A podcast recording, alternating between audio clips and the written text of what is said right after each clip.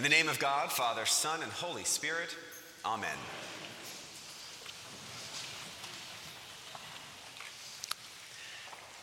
Today is Pentecost Sunday, and Pentecost is when we officially transition out of the season of Easter.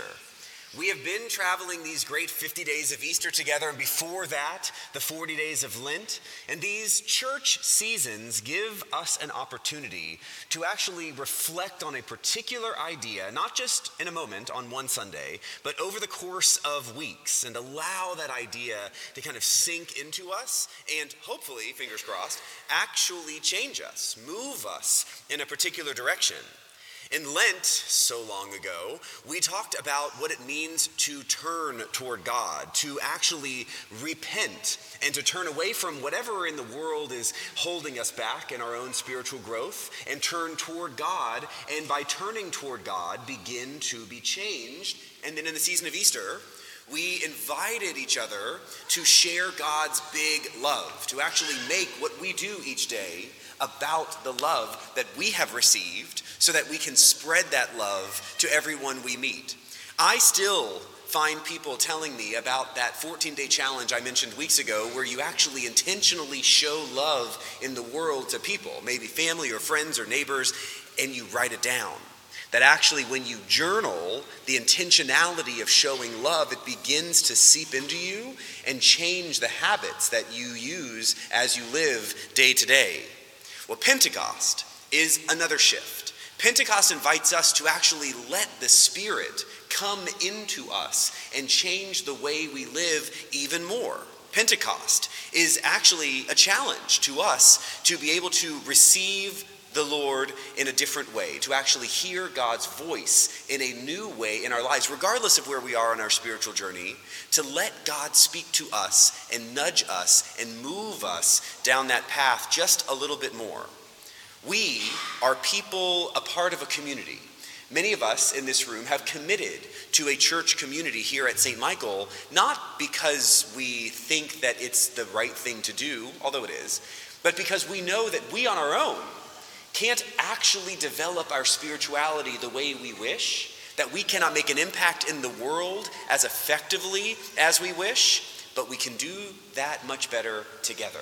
When we commit together, we can actually help one another grow. We can extend our love. We can make an impact in the world in a very significant way because we are committing beyond ourselves. Today, we reiterate that kind of commitment in the stories that we have just heard because God wants each one of us to be part of his good work.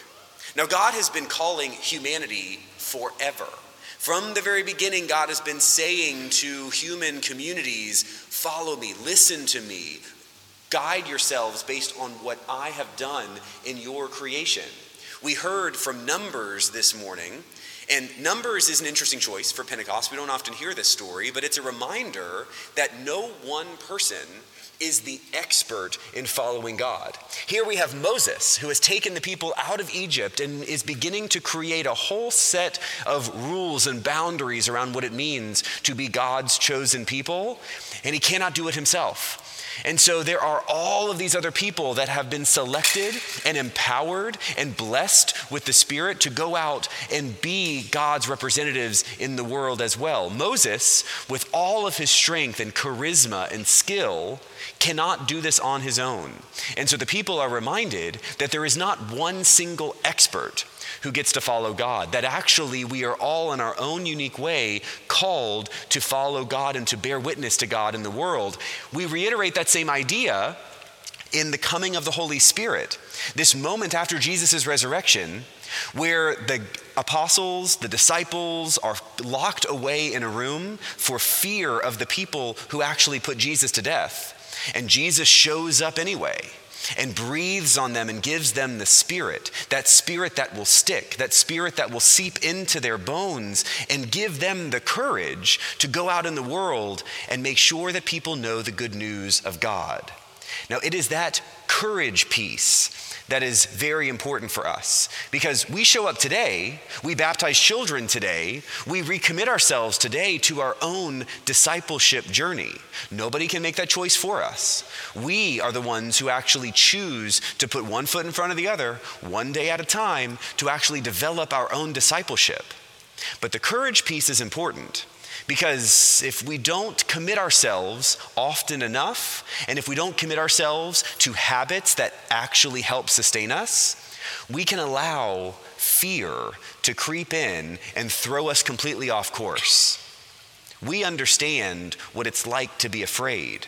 Just like the disciples 2,000 years ago, the world can be scary. It can be scary in a macro sense, in a global sense, and it can be scary in a super local sense. All of us understand what it's like to be afraid. And then once we feel that fear, we get to choose how to respond to the fear.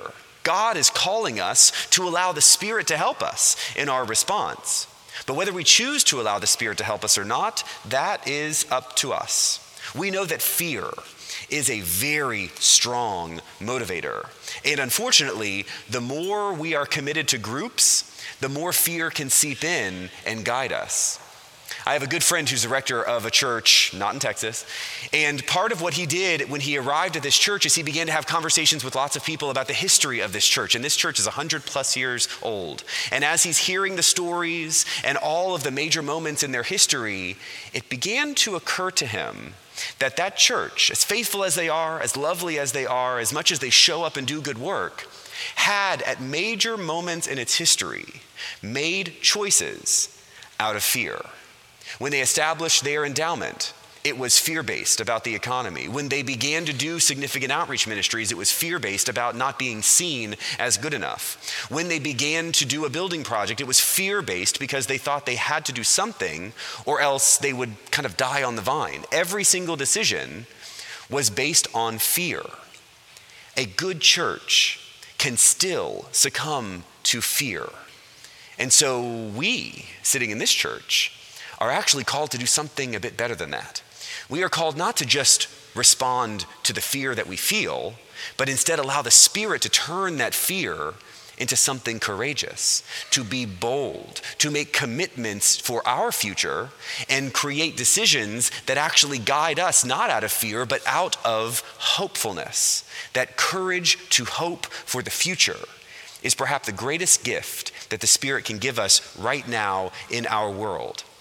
Now, I say all that and that sounds good, and my guess is you're like, yes, please, hopefulness, not fear, but actually that's harder to do in practice than it is to just speak about. As I was thinking about the way that the Holy Spirit functions, I recalled an experience I had back in March over spring break. We took our kids to Universal Studios down in Florida. And I don't know if you all are Harry Potter fans, but we certainly are.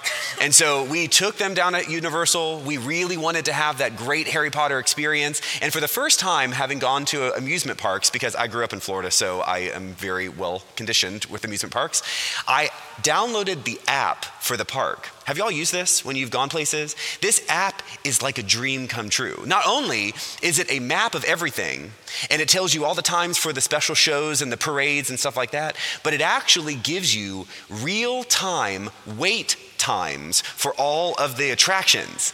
It is a strategist's dream, because I could see this and know, okay, well, so that roller coaster is 75 minutes, but that roller coaster is only 30 minutes. So we're going to go over here first. And then when everyone moves over to that one, we're going to go to the other one. And so we're going to save time.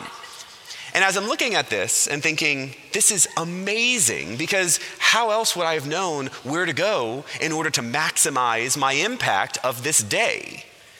I realized that in a sense, that's kind of, okay, so at the risk of being heretical, which is my favorite kind of thing to do, it's sort of like the Holy Spirit is our amusement park app, right? Now hear me out. God created us, yes. Jesus dies for us, great. But it's the Holy Spirit that actually helps guide how we live in the world. The Spirit is what actually allows us to make decisions day to day. The Spirit is what fills us up and gives us perhaps a look ahead or a nudge. Don't go to that roller coaster, go to that roller coaster. That's really what the Spirit does for us in this Pentecost moment, because the world is huge. The problems are gigantic. Any one of us sitting by ourselves might think that the problems are too big for us to do anything about. And yet, look at this room. When we come together, we have a lot more strength. And then think about this church connected to the churches in our neighborhood. Talk about being even stronger. And these churches in our neighborhood connected in our state and in our country and beyond, we actually have huge capacity to change the world for the better. This kind of change does not happen in a day or a month or even a year. This kind of change happens slowly and surely when we actually make a commitment to our own growth, but not alone, together. There are certainly people in this room who think this sounds good, but they're not quite committed. Today is an invitation. It's an invitation for you to actually make today a starting point to change your level of discipleship commitment. How many of you have actually looked for, I was waiting for that. I don't know if you heard that. It was the long cry before the breath. It's okay. It's okay. That's really just the Spirit coming into her. So part of what we all get is an opportunity to restart every day. For some of you in this room, it's been a while since you've sat in these pews, maybe for the first time today. For some of you in this room, the idea of not living in fear, but in living in hope and courage to help change the world for the better sounds really good. For every one of us, we can make today a new start, a new beginning, a new willingness to listen to the way that God is calling out to us and guiding us and showing us how best to have an impact. In fact, starting next Sunday, we're beginning a Sunday series throughout the summer between the 9 and 11 o'clock services, talking specifically about ways to hear God's voice and then respond with faith and with hope, rather than allowing the fear to control us. And so today can be that starting point, not only for these beautiful children who will be baptized, but for each one of us in this room. Regardless of where we are on that spectrum, we can move closer to God starting today. There is no expert who is going to live life for us.